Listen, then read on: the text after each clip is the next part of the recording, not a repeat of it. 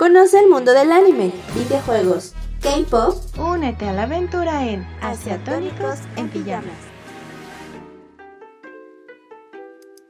Hola, hola chicos, sean todos ustedes bienvenidos a su programa hermosísimo, divino y precioso Asiatónicos en Pijamas. Yo espero que me estén escuchando. Y me presento como siempre. Yo soy Monina y mi compañera de aquí al lado, Andy. Hermosa y preciosa como siempre. Estamos súper, súper emocionados porque para empezar, el comercial de siempre, los invitamos a que nos sigan en todas nuestras redes sociales oficiales.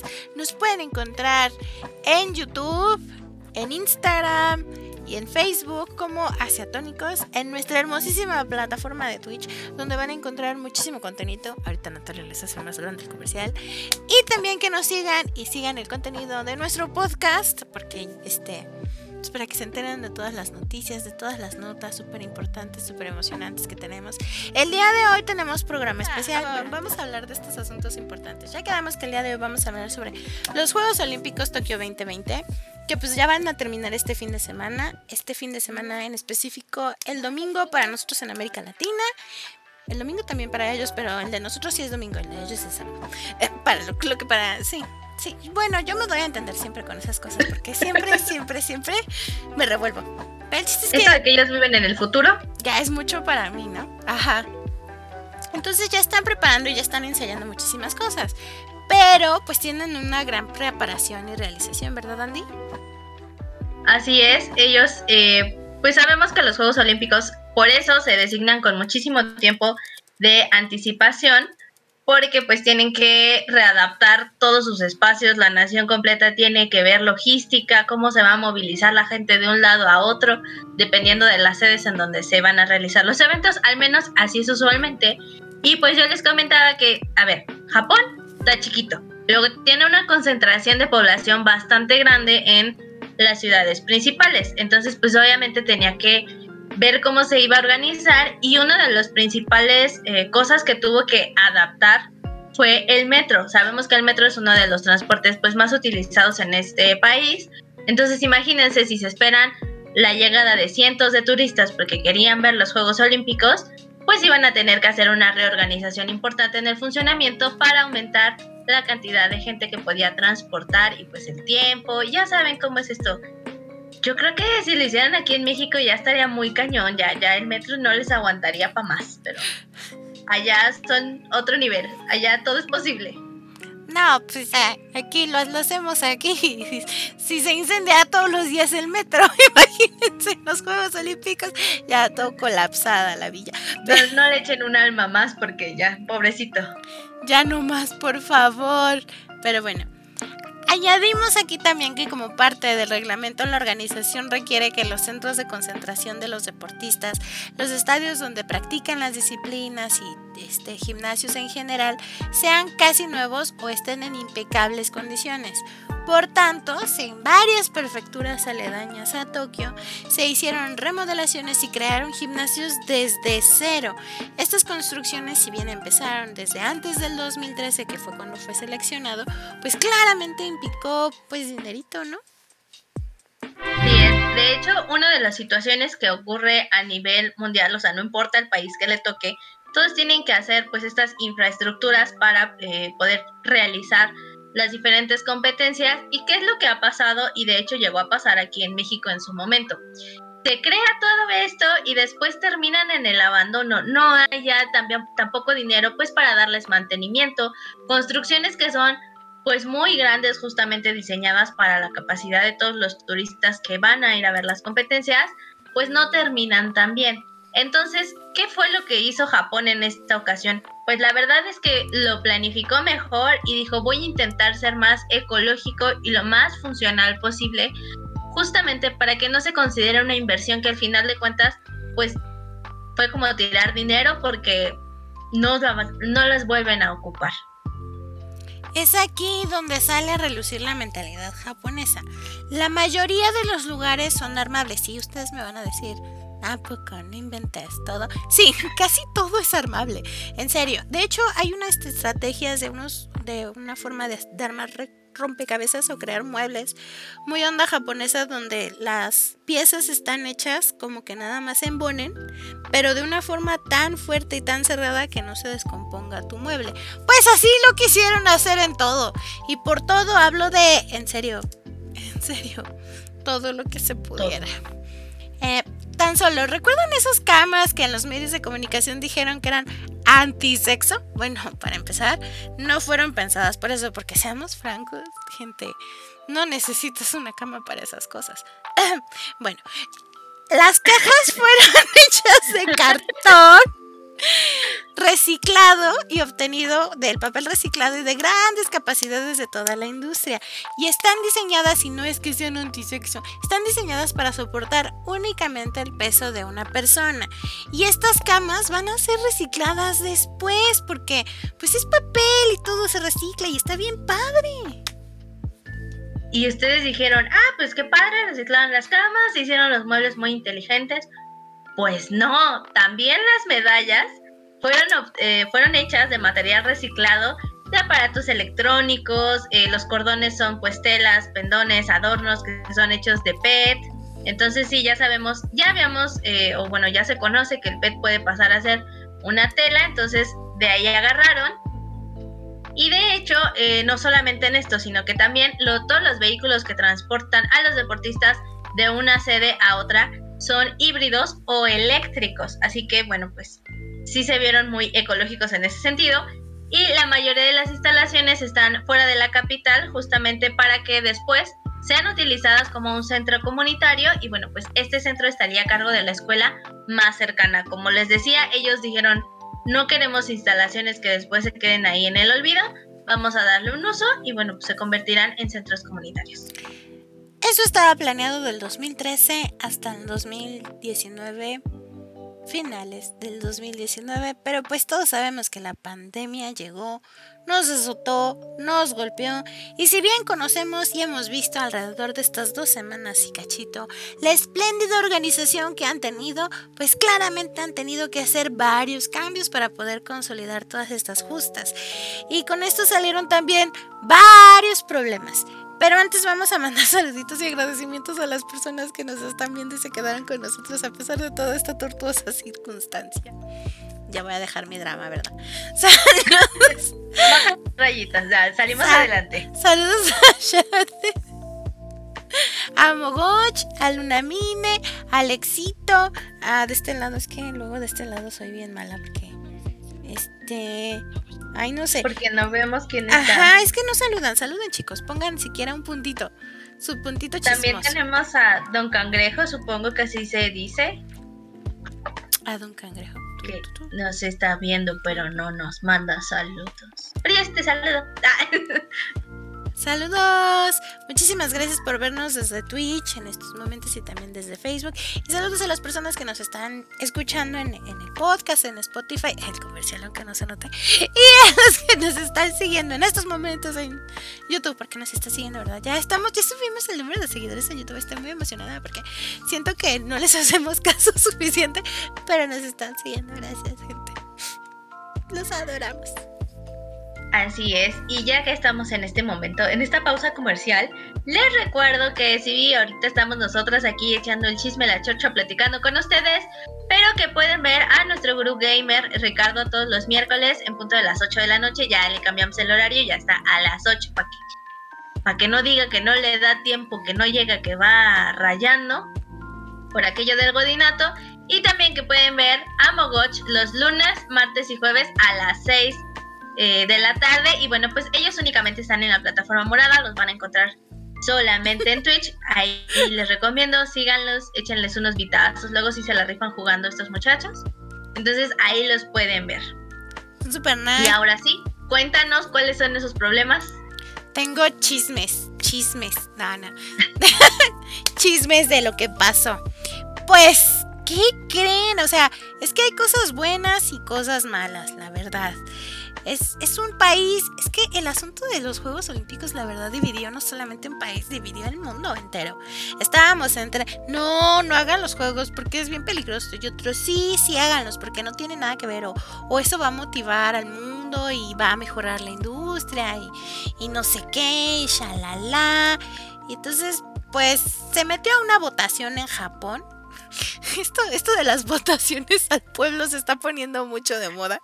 Lo sometieron a una votación y pues realmente, para hacerles franca, la votación fue un asco. Como todas. La votación fue un asco y ganó el que no quería, pero como que creo que al gobierno les valió porque las hicieron de todos modos, ¿no? O sea, estamos viviéndolas en estos momentos. Entonces, ¿qué ocurrió? Bueno, las personas que no apoyaron los juegos fueron el mero día de la inauguración. Estaba llegando de un lado del ayuntamiento general la hermosísima y divinísima copa con todo y la llamita, la flamita. Y mientras del otro lado teníamos un montón de personas intentando sabotearla. Fuera de la villa estaban varios grupos de jóvenes japoneses manifestándose en contra de los Juegos Olímpicos Tokio 2020. Que sinceramente yo creo que ya era demasiado tarde para intentar sabotearlos. Una producción de esta magnitud no creo que sea tan sencillo de sabotear. Y bueno, este problema, o sea, imagínense, fue el resultado de un problema desde el 2013, desde que se anunció Japón como sede ya, desde ese día ya estaban las protestas, entonces fue todo un caos. Los reclamos contra el gobierno mencionaron que pues había temas, o sea, van a decir, bueno, ¿y por qué protestaban? ¿Por qué no querían que se hicieran? Nada más porque no les gustaba el deporte, no querían más gente visitando su país. No, no, no. Ellos argumentaron que había temas prioritarios en Japón que tratar, que pues estar organizando unos Juegos Olímpicos. ¿Cuáles eran estos temas? Pues ellos argumentaban que había pobreza en Japón, se estaba atravesando un estancamiento económico y bueno, pues obviamente tratar la situación que viven las mujeres. Además de que pues también ya nos fuimos al capitalismo deshumanizado en donde decían pues es que las empresas solo están buscando su propio beneficio, no están pensando en la comunidad. Entonces pues realmente esto lo ven más como un negocio que como algo que motive y une a las naciones. Y pues eh, esta onda que tiene la idea de los Juegos Olímpicos de su existencia, ¿no? Por eso es que estaban protestando. Y por el otro lado tenemos a la población que necesitaba estos Juegos Olímpicos, pero de una forma... Pues es que cuando ellos votaron por un sí seguramente estaban pensando en la apertura del Tokio 2020. Estos fueron unos de los juegos más costosos, a pesar de todo lo ecológico. Y seguramente fue más bien por todo lo ecológico. La inversión desde el 2019, antes de que terminara ahí, más bien antes de que empezara la pandemia y se dieran cuenta de que no se iban a hacer los juegos, llevaban un poco más de 12.600 millones de dólares tenemos que recordar que se supone estas personas tendrían ganancias. Para cada una de estas justas iba a haber un público inmenso, internacional. Iba a haber una derrama gigantesca. Se les había prometido a la sociedad todo esto, pero pues ¿qué ocurre? La pandemia, el COVID y a realizar un evento sin público sin gente, añadiendo también que la frontera de Japón está cerrada.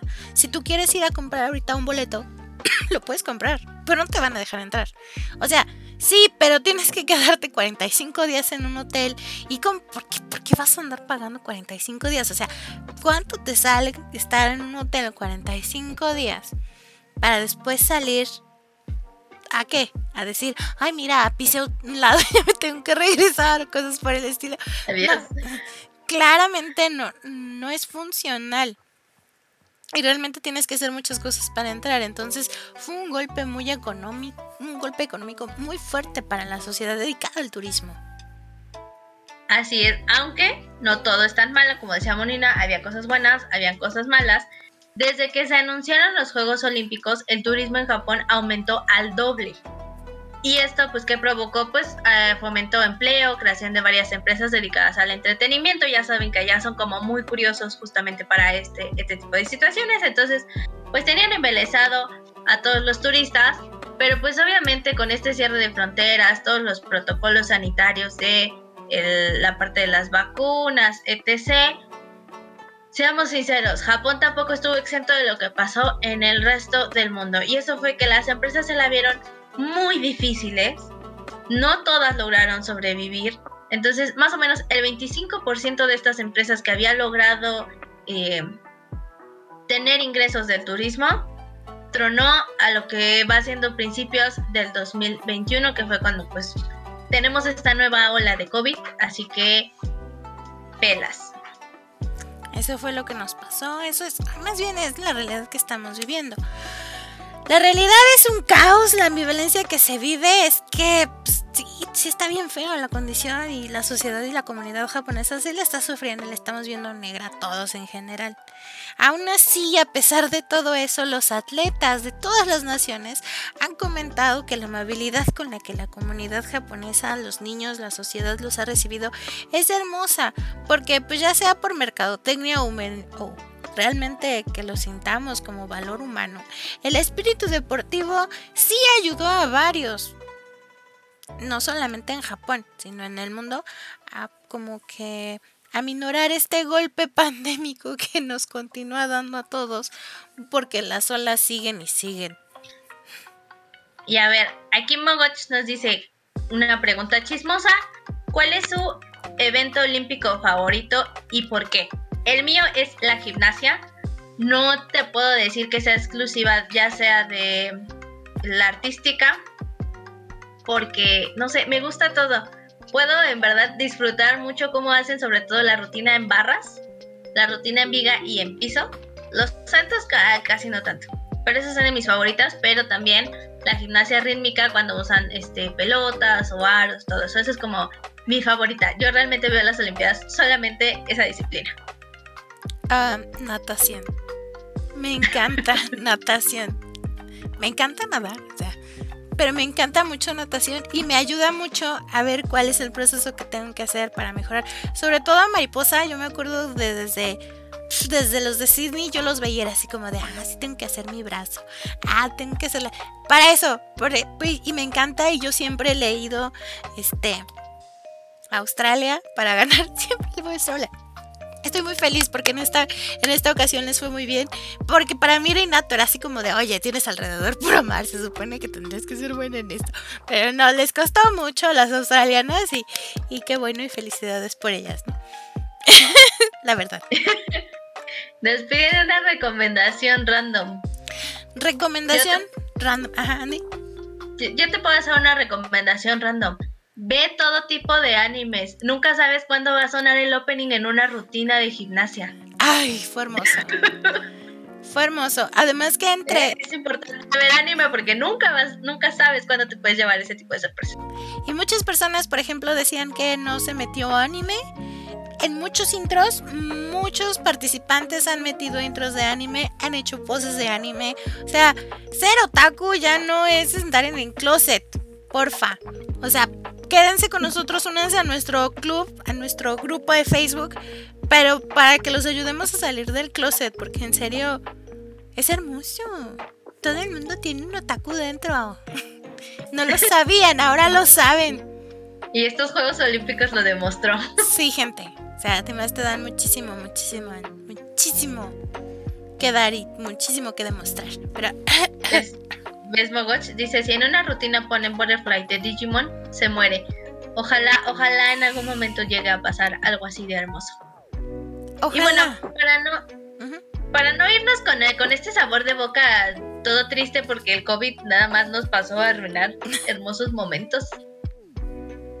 En todo sentido vámonos con unas cuantas recomendaciones de animes ligadas a los deportes. O sea, nos, pusimos a investigar cuáles eran como más ligadas a los deportes para que las disfruten y pues, ah, ya saben, puedan ahí pasar un buen rato. Yo les recomiendo Kuroko no Basket, si les gusta la parte del básquetbol y sobre todo si son muy competitivos o tienen como este espíritu de competencia, yo creo que esa serie le van, les va a gustar. La encuentran en Netflix, ya saben, nuestro buen amigo Netflix queriendo robar nuestro corazoncito taco. Ahí están las temporadas. Y bueno, ¿de qué va este anime? Pues se trata de un grupo de chicos, ya saben, es, es estudiantil deportivo. Entonces están en la escuela, ellos forman el equipo de básquetbol hay diferentes personalidades, como en todo vamos a tener diferentes estereotipos. Están los cinco que son como los prodigios, es como, oh, wow, esta generación tiene puro talento, puro prodigio en la cancha. Pero pues siempre hay uno que como que medio lo hacen el feo, como que es la sombra, porque aparte físicamente lo vamos a ver, lo vamos a reconocer inmediatamente, es más bajito y todo pero se compensa igual con muchas actitudes, van a tener enfrentamientos, vamos a ver partidos y partidos y partidos de básquetbol en este anime. Van a tener una cosa muy extraña que eso sí me llamó muchísimo la atención y yo dije, ah, esto está muy raro, pero digamos que les ponen esos talentos como una clase de superpoder, unas habilidades ahí más extrañas que justamente es lo que los hace jugadores únicos, se van a ir revelando ah, durante las tres temporadas encuentros, desencuentros entre compañeros del pasado, compañeros de otro equipo que ya han cambiado y lesiones. Aquí hasta vamos a ver cómo se sufre una lesión, cómo se recuperan, cómo retoman y nunca pierden esa pasión por hacer lo que les gusta, que en este caso pues es el básquetbol. Entonces, les digo, si son súper competitivos, este anime les va a gustar. Mi recomendación va mi recomendación de un hermosísimo, un clásico, un principal. En serio, tienen que ver este anime. La gente siempre sale con. Vea, tienen que ver un anime de deporte a fuerza. Porque. Ah, quitan a los supercampeones, porque se no cuenta mucho que digamos. O sea, ese es de cajón. Pero. Pero ya entrando en, un ámbito un poco más fuerte y un clásico que tienen que ver, The Prince of Tennis. Yo le tengo un amorcísimo a este anime. Fue uno de los primeros animes que pude ver en tele pública. Este, gracias al canal 22. Fue un hermoso momento que se acabó como un mes después porque creo que se dieron cuenta que tiene muchísimos capítulos. Para que se den una idea de lo magnánima que es esta serie, son 178 capítulos, 6 ovas y 4 películas donde conocemos a nuestro hermosísimo y divino y zurdo protagonista Ryo Mechisen. Es un adolescente de apenas 12 años que vivía en Estados Unidos. Es medio arrogantito, la verdad, el morro, pero como que está perdido en la adversidad. Lo único, no, él tiene problemas como para crear buenas relaciones personales. Pero como es bien máster en el tenis, pues llega a Japón con su papi para intentar adaptarse a un instituto muy fifi y digo fifi porque no en todos los institutos, o sea, eh, no en todos lados de nuestras escuelas pongan ustedes que dan basquetbol, pues lo mismo. No en todas las escuelas hay tenis allá en Japón. Entonces va en un lugar muy fifi, se une a un club, al Seigaku. Y pues a partir de ahí empieza todas las aventuras, cambia su vida, empieza a socializar con sus compañeros, le sale uno que otro interés amoroso, más, de, más que nada de parte de las chicas, para serles francas. Porque él ni idea, o sea, lo que le importa más es el tenis y cómo aprender a girar la pelota y todo eso. Porque es súper importante e interesante en mi punto de vista, ver anime de deportes. Porque les puede pasar lo que a mí. Yo aprendí mucho de cómo era el basquetbol por ver anime de basquetbol. Yo aprendí cómo funcionaba el tenis por The Prince of Tennis. Además de que el señor era súper arrogante y conforme va avanzando, va a los Juegos Olímpicos. De hecho, sí terminan en Juegos Olímpicos. Este, eh, como que se da cuenta que su arrogancia no es lo único que tiene que hacer, además que es zurdo. En ese tiempo pues yo era la única en mi, en, mi comunidad de, hablo de hace mil años, en mi escuelita hermosísima y preciosa de, ay, yo soy la única que, que, sabe, que, que puede escribir con las dos manos. Entonces te sientes integrado a un anime, pero te sientes integrado, que es lo que importa. y entiendes cómo funcionan. Entonces, hay muchísimos animes de deporte, sobre todo siento que más de básquetbol que de otra cosa. De béisbol también hay uno que otro. Y de hecho el deporte nacional. Por eso yo cuando me dijeron que se iban a enfrentar las mexicanas con las japonesas en softball, el deporte nacional japonés es el béisbol. Por tanto que, que las... O sea, para las mujeres es el softball. Sí, era como de, ay, mis virreinas, no van a saber las que le va a venir. No saben con quién se están enfrentando. Adiós, adiós, mijas, adiós. y dicho y hecho. de- de hecho, ahora que lo mencionas, me voy a sacrificar porque mi coco siempre ha sido la natación, no soy muy buena nadando. Ya encontré un anime que, que ustedes me dirán, pero no me gustan los animes de deportes. Pues no importa, porque este tiene mucho fanservice, así que algo bueno debe de tener. así, no, no solamente voy a ir a aprender a nadar, también voy a echar taco de ojo con, con unos cuantos dos de a ver qué me encuentro. Y si lo quieren buscar, es, es, es free.